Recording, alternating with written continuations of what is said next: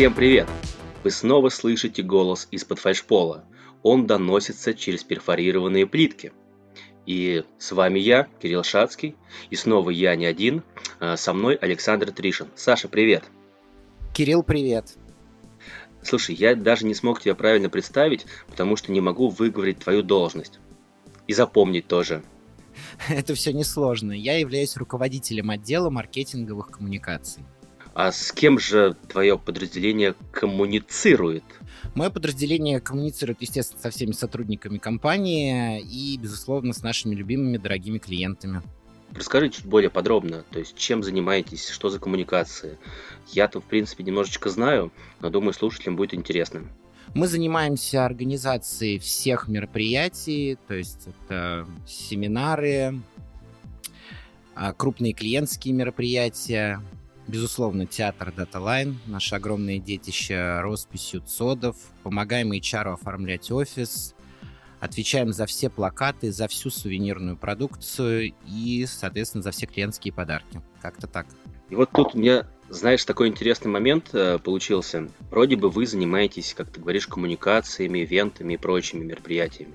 А буквально на этой неделе, несколько дней назад, я писал тебе вопрос, когда я проектировал один из цодов. Как так получается, что вы здесь тоже участвуете? Мы отвечаем просто за всю визуальную составляющую, соответственно, это цветовое решение, оформление, все, что снаружи на фасадах и все, что внутри, чтобы мы не только показывали себя в плане профессионализма, там, техподдержки, но и в какой-то креативной визуальной составляющей. Как-то так. Да, именно так. Вопрос был как раз-таки к Александру, каким цветом делать э, панели внешние в дата-центре. И мне было очень удивительно, что он достаточно быстро мне ответил, прислал все как бы все ралы.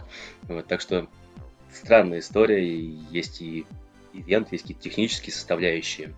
А самое интересное, расскажи, пожалуйста, про внутреннюю разукраску стен дата-центра, про вот эти вот классные картинки, наклейки, слоганы, которые в наших цодах везде, в каждом дата-центре. Слушай, ну смотри, давай, наверное, начнем от печки. В общем, первое, когда вся эта история затевалась, меня еще, по-моему, даже не было в компании, это проводился конкурс среди сотрудников на какие-то прикольные названия, может быть, подкрепленные картинками, может быть и нет. Потом уже, соответственно, люди присылали свои варианты, и инициативная группа выбирала, что и как. И под фразы можно было найти какие-то картинки, либо придумать свои. Сейчас мы не всегда объявляем конкурс по компании, мы можем там свое что-то как-то нарисовать, наше видение того или иного, либо использовать наши старые запасы картинок, фраз, крылатых выражений. Вот. Потом мы это согласуем, например, с Юрой Самойловым. Вот. И дальше уже начинается воплощение задуманного.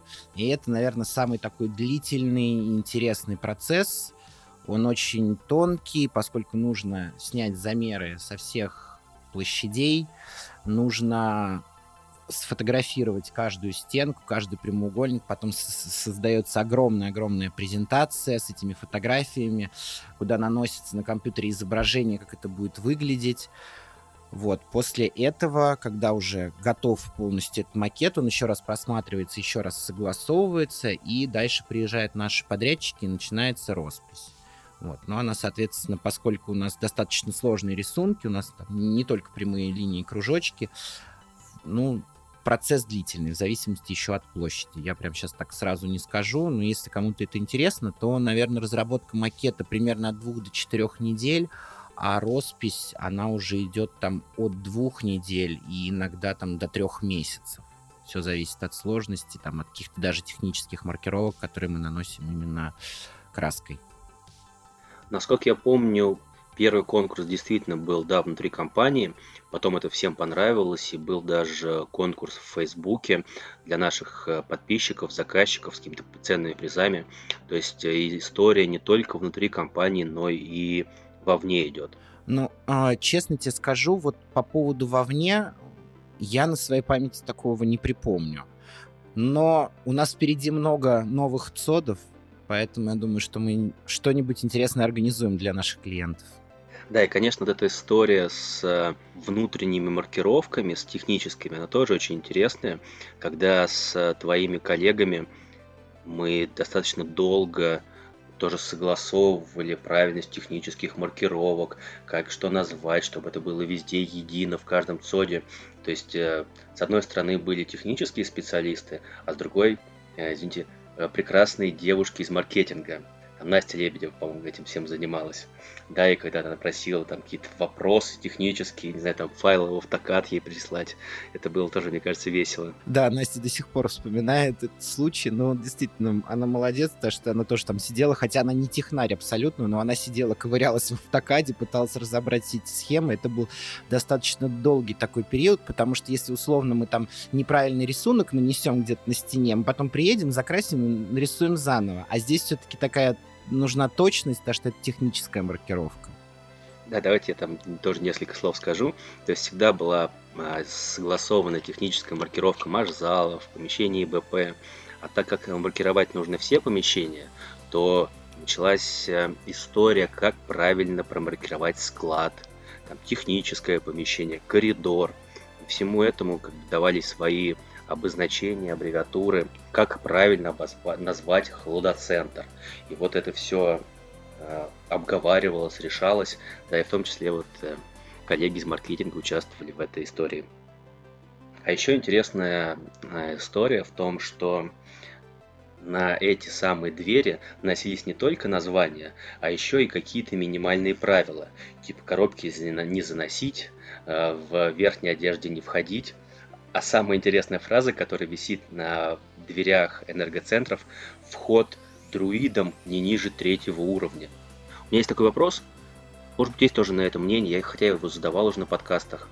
В таких конкурсах про правила ЦОДа, как раз про картинки, очень много людей а, говорят про бахилы, рифмуют бахилы с чем-то.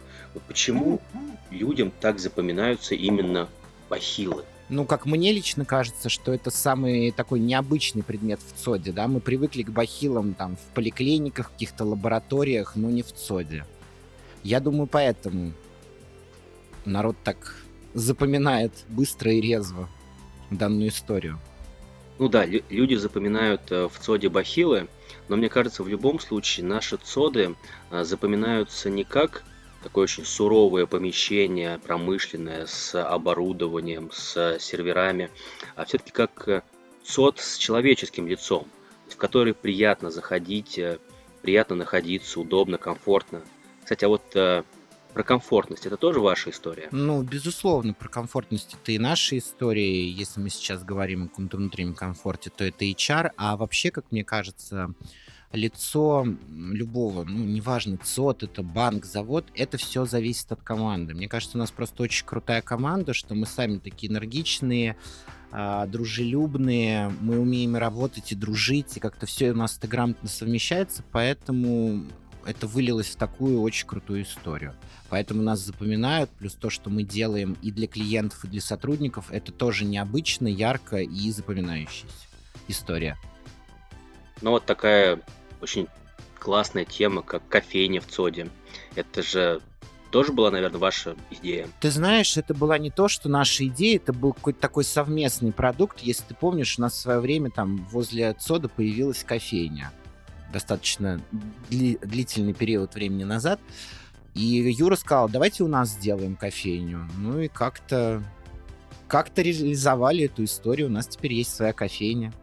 Ну давай расскажем, тем, кто у нас не был в ЦОДах, что у нас в, в ЦОДах на Боровой и на Коровинском а, есть кофейни, где варят прекрасный вкусный кофе. А самое главное, что гостям а, дается на бейдж как бы денежка а, с возможностью покупки одного кофе в день при посещении. То есть, э, мне кажется, что такая классная история. Приехал утром, попил кофе, пошел работать. Да, еще у нас существует такая история, в общем, помимо того, что у нас у сотрудников, естественно, есть пропуска, на которых есть бюджет на кофе. У нас э, для наших дорогих, любимых клиентов и гостей на пропуске тоже есть денежка. Вы всегда можете прийти в кофейню либо на Боровой, либо на Коровинском шоссе, попить кофе перед началом длинного трудового дня и в бой с новыми силами, с приливом энергии. Так, ну ладно. А, с первой частью твоей работы мы ознакомились, проговорили. Рассказывай, наконец, про ивенты. Я думаю, конечно, это самое для тебя яркое и самое главное. Ну да, ивент — это, наверное, самая интересная часть составляющей моей работы. Даже не наверное, а точно знаю. Но вот, к сожалению, поскольку мы находимся в пандемии, нет того размаха и разворота, как это было ранее, ну ничего, это все временные трудности. Мы, тем не менее, пытаемся сделать какие-то маленькие такие фишки. Про ивенты. У нас есть, как я говорил ранее, семинары, то есть это деловые ивенты, они по разным темам, иногда они бывают курсами, когда мы одну тему а, разворачиваем там на 2, 3, 4, 5, 6, 10 ивентов, на, то есть семинаров. А, плюс у нас есть, а, естественно, крупные клиентские мероприятия. Они достаточно, ну, скажем так, у нас такие уже сторожилы. Это турнир по покеру, он проходит, правило, в первую пятницу июня. Потом у нас есть э, кулинарный фестиваль, он проходит в первую пятницу сентября. У нас появился, начиная с 2019 года, такая история, как Inside Brew Day, мы его назвали. Это крупный семинар, но с элементами какой-то, скажем так, развлекухи. Он проходит у нас в начале октября. К сожалению, был пока один раз, но ничего, мы наверстаем. Ну и, безусловно, самый огромный маркетинговый проект и мероприятие — это театр Data Line. А, ну смотри, пандемия, конечно же, наложила какие-то свои следы. Насколько я знаю, тот же покер, он проводился онлайн в прошлом году. И семинары, как мне кажется, не то что не закончились, их стало гораздо больше. Они стали онлайн, поэтому, видимо, проводить это удобнее, и людям слушать комфортно. Мне кажется, каждую неделю проходит. А, да, ну то есть семинары, они перетекли в вебинары, стали в онлайн формате. Я думаю, даже когда мы полностью выйдем с пандемии, они, безусловно, останутся, потому что это очень хорошая история для сбора аудитории. И людям, да, они тоже могут не приезжать, допустим, в какое-то конкретное место, они могут послушать это в офисе, дома и так далее, и так далее, когда им удобно. Если мы говорим про крупные э, мероприятия, то да, покер мы перенесли в онлайн, и, скорее всего, в этом году он тоже будет в онлайн формате, несмотря на то, что народ где-то подустал, наверное, от онлайн-форматов. Мы в прошлом году собрали 225 человек. Я надеюсь, что в этом году, может быть, даже и 300 соберем на онлайн-покер. А какие-то мероприятия крупные, которые мы ну, не смогли реализовать, мы перевели в формат, допустим, там каких-то интересных подарков. Вот в прошлом году мы для наших клиентов вместо кулинарного мастер-класса делали джин, который производили специально под нас. Что будет в этом году, я пока не знаю. Но даже если бы знал, я не сказал, пускай будет сюрприз. Вот. Но надеюсь, что в сентябре у нас уже будет прям огромное офлайн событие. А был же какой-то кулинарный батл, когда люди готовили утку, мне кажется, и выкладывали как раз фотографии в соцсети, как у них это получилось. Там, по-моему, даже правила какие-то были, или я ошибаюсь? Нет, ты не ошибаешься, все верно. Это был 2014 год. Как сейчас помню, мы делали с нашим прекрасным другом Романом Лернером а, подарки для клиентов, и там лежал, да, набор для приготовления утки. И наши клиенты, там был буклетик, и наши клиенты по этому рецепту готовили утку, потом выкладывали фотографии э, результатов в соцсетях, ну и, соответственно, участвовали в конкурсе. Мне кажется, это прекрасная замена кулинарному батлу во время пандемии.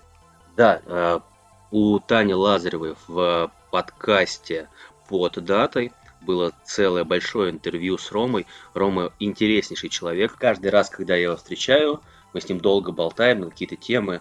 Очень интересный человек и прям советую всем послушать этот подкаст.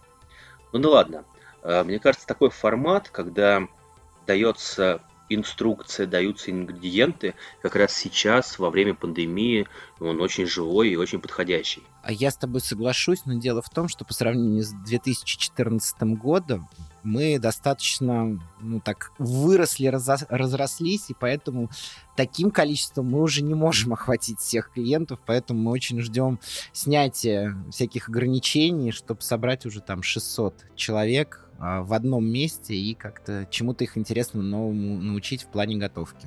600 человек научить готовке? Это, мне кажется, какой-то не знаю, фестиваль нашествия уже скоро будет. Ну, фестиваль нашествия мы планируем в ноябре, это театр Line.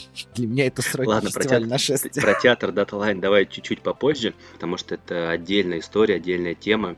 Но мне вот, например, очень интересно послушать про вот эти ивенты. Я просто тоже, насколько помню, там еще были какие-то спортивные ивенты. А, да, но это уже HR-история. А хотя нет, я тебя обманул. Да, делали мы однажды спортивные мероприятия. Это был тоже 2019 год август месяц, если я не, по, не путаю. А, дискобол Line. Мы метали жесткие диски. Ну, то есть там была серия прям спортивных таких метания копья, ядра, и потом метали жесткие диски. Да, была тоже у нас такая спортивная история. В здоровом теле здоровый дух. Да, но мне просто мне очень понравилось, да, метать жесткие диски на дальность. Классная история. Я не был, но видел в соцсетях. Но опять-таки 2020 нас немножечко всех это притормозил, но считаю, что такую историю нужно это продолжать. Он нас притормозил, но не скосил, и это самое главное. Поэтому обязательно придумаем что-нибудь новое, интересное, и спортивное, и не очень. Так что впереди только новое и интересное. Ладно, давай чего-нибудь горячее. Расскажи каких-нибудь пару историй интересных, э, какие случались на таких больших ивентах на 600 человек, как ты говоришь. А, ну, могу рассказать, я не знаю, насколько это кому-то там интересно или еще что-то. Все, что, знаете, как это было за кадром, остается за кадром. Единственное, есть такая особенность организма, когда начинаются какие-то очень крупные ивенты, я, видимо, за них так болею и переживаю, что у меня пропадает голос. Я не могу говорить. Такое вот бывает. Ну, тогда мы плавно переходим к театру. А как же театр? Саша, в театре нужно говорить и много говорить. Ну, в театре нужно говорить много, говорить, иногда подчас кричать. Ну, укола адреналина, и все нормально. И мы живем. А, в смысле уколы? Ну, в горло колет тебе, когда адреналин. И, и ты начинаешь говорить. Вот это жертвы. Да ладно, что там такое, ну, ну, ну, ну, а если нет? Не работает. Ну, не работает а... речевой аппарат. Так, мы, мы перешли уже к театру, но я вот помню историю, когда накан, буквально накануне спектакля одна из важнейших декораций, это был поворотный круг, что стала делать? Перестала поворачиваться. Расскажи про это. Ну, давай, наверное, начнем с того, что она изначально-то не очень поворачивалась. Это основная и главная деталь. Да, ну, делали, строили, строили мы полгода этот круг, варили, крутили, прикручивали дополнительные моторы, вывалили кучу денег, а не закрутился круг, к сожалению. В общем, мы там добавили еще каких-то моторов, уже повезли этот круг на генеральный прогон в театральный центр на Страстном, и установили. Я там сидел вот так вот, подперев лицо рукой до 5 утра. Круг так и не закрутился. Но тогда я плюнул, понял, что ехать-то домой уже незачем, можно остаться. Вот. Ну, в общем, да, круг так и не закрутился. Но на самом деле нам это нисколько не помешало. Мы обыграли эту историю, как будто это вставшие какие-то часы.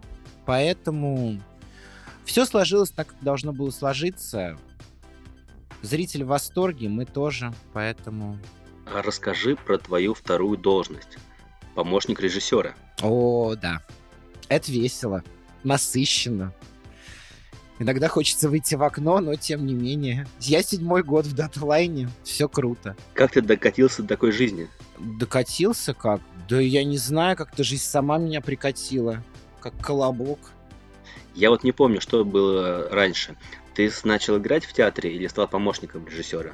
А ты знаешь, как-то все это... Наверное, сначала я начал... Нет, все случилось одновременно. Получается, да, я как раз перешел в 2015 году в маркетинг, я стал играть в театре и стал помогать Саше Власову. Ну и потом мы эту должность красиво обозвали помощник режиссера. Так что все случилось параллельно. Давай сначала тогда расскажи про первую роль в театре. Как вообще это было для тебя? Я вообще на самом деле не понимал, что происходит. Ну, как-то я пришел на прослушивание, это была Зойкина квартира Булгакова, как сейчас помню. Вот, мне досталась там крошечная такая роль поэта. Я, я вообще не понял, как меня угораздило. Ну, прошел я пробу, что-то там началось. А вот и, ко мне пришло осознание, когда я уже вышел на сцену. Меня там трясло так, что я думал, что я забуду все слова, хотя мне там было два притопа, три прихлопа, кушать подано. Идите дальше. Да, было очень страшно. Ну и плюс помимо того, что ты играешь на сцене, ты параллельно должен следить за всем. За костюмами, за декорациями, за режиссером, за актерами, за фуршетом, за банкетом, за гостями, за рассадкой. Ну, в общем, все, все наполнение в театре, ты вот за этим следишь, при этом тебе нужно еще помнить свою роль, а, выходы, куда ты идешь, в какую сторону, с кем ты взаимодействуешь на сцене, с кем ты не взаимодействуешь. Если еще и танцы, то тебе нужно помнить все хореографические этюды.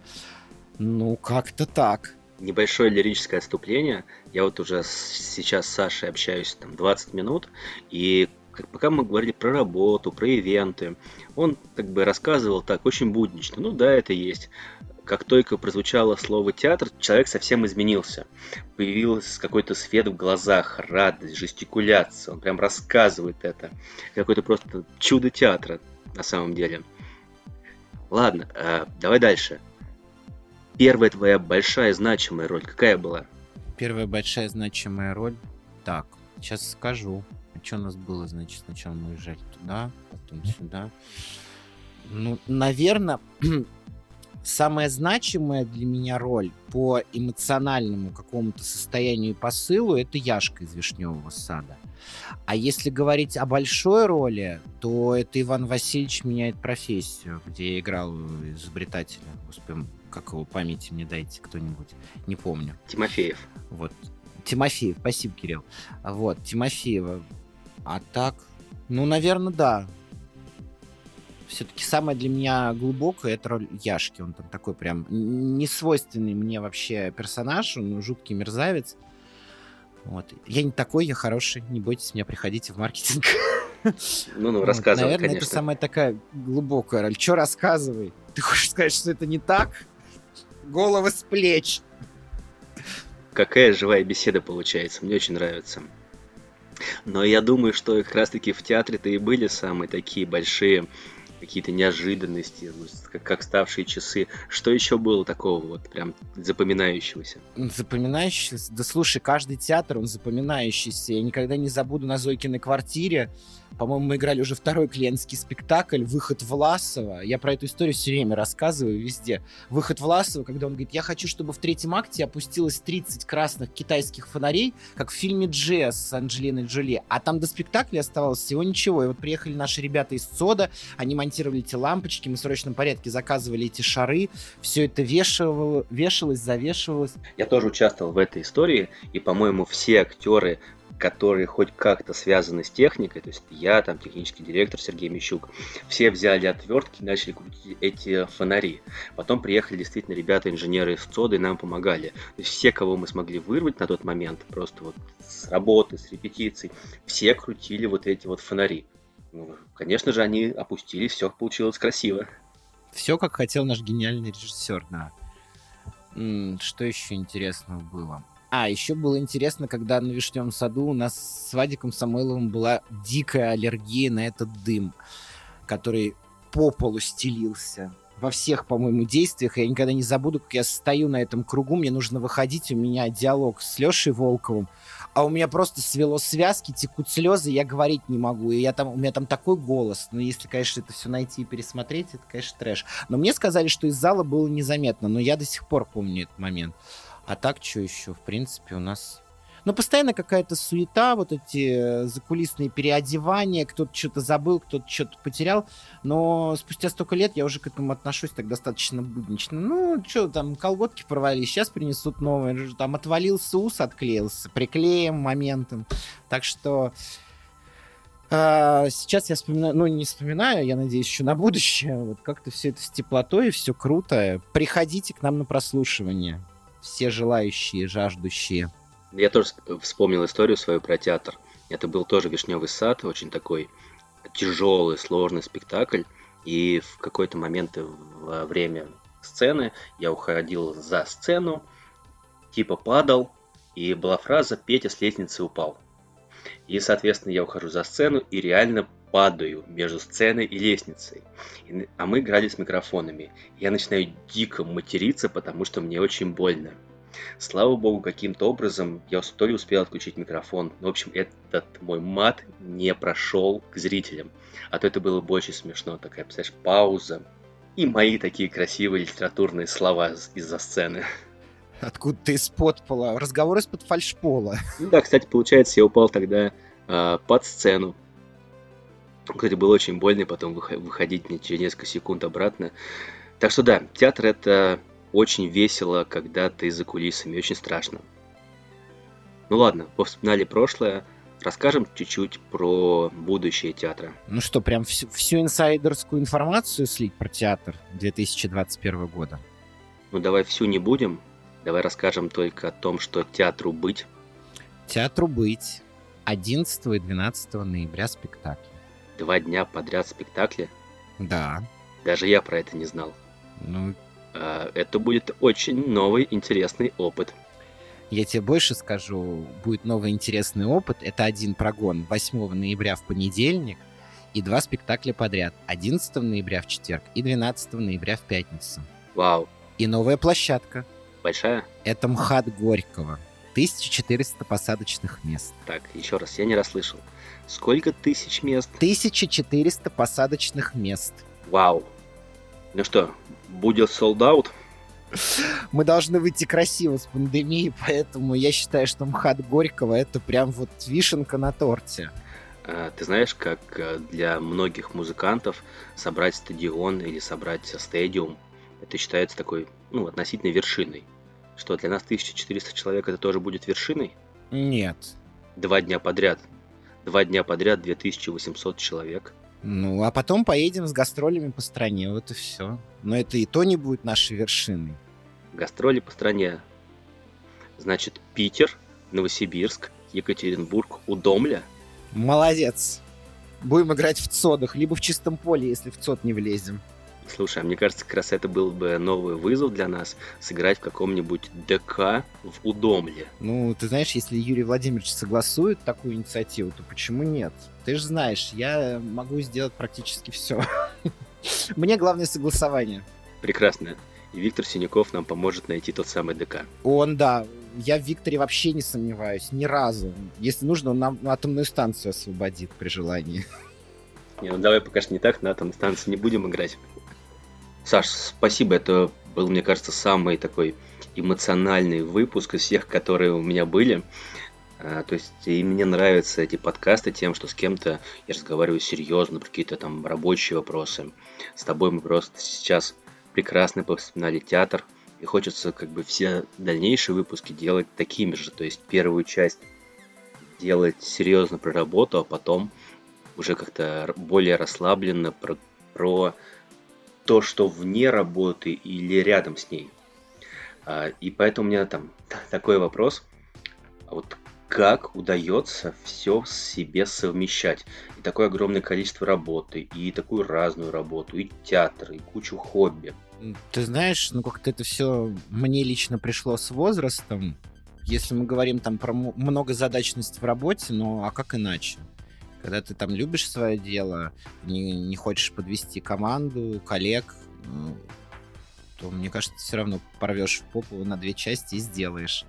А если ничего не делать, ну, блин, понятное дело, что бывает иногда страшно. Мне до сих пор бывает где-то что-то страшно сделать, там, не сделать и так далее. Но если ты не будешь пробовать, не будешь ходить в свои страхи, у тебя ничего не будет получаться. Я же не сразу этому научился. Я не пришел такой, здрасте, я Саша Тришин, любите меня, сейчас я вам здесь все организую. Нет, я тоже этому учился, я тоже шел, я тоже чего-то боялся, набивал шишки, что-то получалось, что-то не получалось.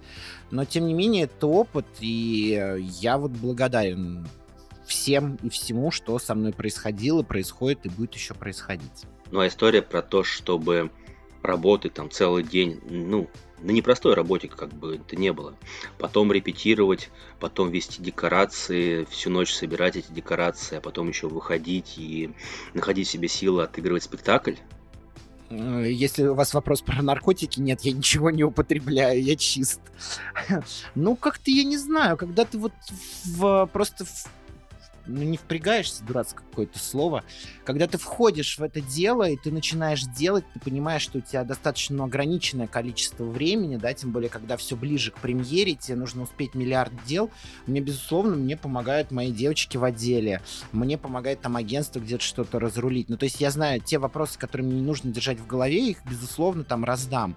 А то, что, ну, основное, весь этот скелет, мне его нужно держать, ну, а как я его не буду держать? Ну, да, репетиции, да, тяжело, ну, потом отдохнем. Пока есть силы, возможности, позволяет там здоровье, руки, ноги, голова на месте, только вперед, а когда еще пробовать? Да, в принципе, когда твоя работа становится твоим, скажем так, ну, хобби, наверное, где-то, а, и приносит тебе удовольствие, да это же кайф, мало кто может этим похвастаться. Вот я могу похвастаться. Да, я тоже устаю, я живой человек, мне тоже иногда хочется упасть, завыть белугой и просто сказать, боже, э, горе оно все синим пламенем. И, и театр, и коллеги, и все на свете. Ну, как-то это все, знаете, такие минуты слабости, они тоже бывают у каждого человека. Но ничего в этом странного, страшного, плохого, хорошего нет. Все, все это жизнь. И это называют такие околорабочие хобби том числе запись подкастов, это там не основная работа, но все равно достаточно интересная штука, учитывая, с каким количеством интересных собеседов... собеседников при... Э, получается пообщаться. Слушай, ну и такой вопрос, а как ты вообще пришел в ЦОД-то? То есть что было до этого, там IT или что-то другое? Как оказался здесь? Не было у меня вообще в жизни никакого никогда IT. Я... Сначала я работал в строительной компании, потом я работал у депутата, пиарщиком. Потом я работал 6 лет в фарм-компании. Там я постепенно из административно-хозяйственного отдела перебрался в маркетинг. Потом я из фарм-компании ушел в ивент-агентство. Ну, там мне что-то как-то не сложилось, потому что там ритм просто, ну, адовый. И я попал в HR, во внутренние коммуникации, в Data Line. Та-дам! Ровно через год я перешел в даталайне в маркетинг, ну и вот уже 23 апреля будет ровно 7 лет, я в компании. Круто тоже. И это круто сменить несколько направлений. И даже в одной компании сменить э, HR на маркетинг. Это прекрасно. Ладно, я думаю, что время нашего подкаста потихонечку подходит к концу, и я хочу задать тебе э, свои три классических вопроса, которые стараюсь задавать всем. Первый вопрос. Вот, ну, ты уже сколько-то там, 7 лет работаешь э, в даталайне. Угу, все верно. А есть что-то в ЦОДе, что тебе вообще непонятно? Например, почему кондиционер квадратный и зачем нужен дизель? Что-то такое, что вообще в твоей голове не укладывается. Кирилл, я тебе, знаешь, наверное, развернуто отвечу, я тебе больше скажу, мне вообще, в принципе, непонятно, как работает вся эта история индустрии, несмотря на то, что у нас есть такой благотворительный проект «Облако в добрые руки», и я являюсь его сервис-менеджером, когда мне приходится с фондами и с нашей техподдержкой решать какие-то технические вопросы, да, чтобы у них там сервер не упал, не отвалился. Я каждый раз читаю эти письма, я думаю, так, чего они хотят? Ну, то есть я вообще не, не айтишник, я гуманитарий до мозга костей.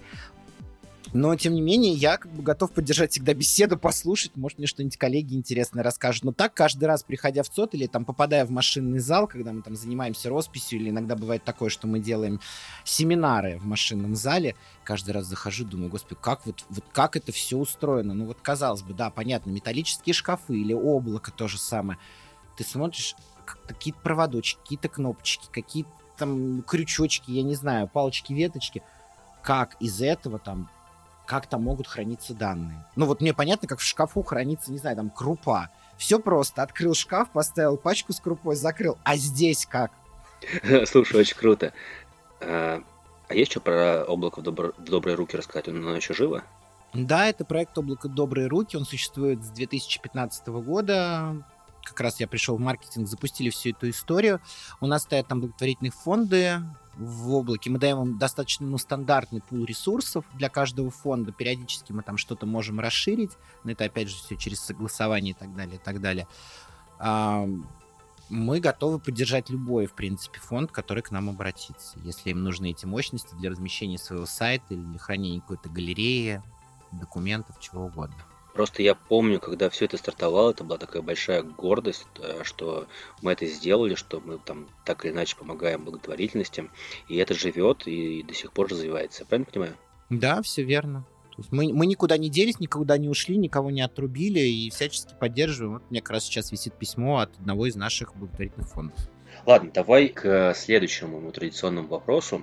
Вот ты там первый раз, или там не первый, а второй раз зашел в ЦОД, и что тебя больше всего прям удивило? Ты увидел, сказал, вау, ничего себе. Я когда вообще первый раз, в принципе, зашел в ЦОД, это был ЦОД Даталайна, я посмотрел и думаю, вау, что это вообще такое? Где я? Ш- что к чему? Почему здесь какие-то надписи? Что за этими дверьми? Ну, то есть э, человек, который вообще... Это я сейчас, естественно, знаю, там, разбираюсь, что это такое, знаю, как выглядит сода, знаю там соды конкурентов. Я сейчас там не, не вызывает это удивления. А вообще, в принципе, ну, для меня сод — это вообще э, вау-эффект как мне кажется, для неискушенного какого-то пользователя. И, в принципе, если ты приведешь любого человека, который не связан никак с IT, для него это будет вау-эффект. Ну и тогда, даже не знаю, задавать третий вопрос или не задавать. Жги. Ладно, что тебя больше всего поражает? То есть это вот та большая инфраструктура физическая, то есть ИБП, дизель-генераторы, что ты видишь? Или же, не знаю, облако, которое не видно, но оно есть, как тот суслик. Или же сеть, в которой там какие-то огромное количество данных переносится. Меня поражает другое, что несмотря на то, что технологический прогресс шагнул очень-очень далеко вперед, все вот эти огромные машины не могут существовать без людей. Какой хороший ответ. И значит, что у нас с тобой будет еще работа. Да. Давайте тогда на этой оптимистичной ноте э, закончим сегодняшний подкаст. Мне было, правда, очень интересно. В некоторых местах очень весело. Вспоминать театр особенно было прикольно. Так что спасибо большое, что зашел. Кирилл, спасибо тебе. Зовите еще. Что-нибудь еще, может быть, расскажу. Либо произойдет что-то новое, о чем можно будет рассказать. Прекрасно. Похоже, что подкасты не останавливаются. Мы будем записывать следующие серии, следующие сезоны.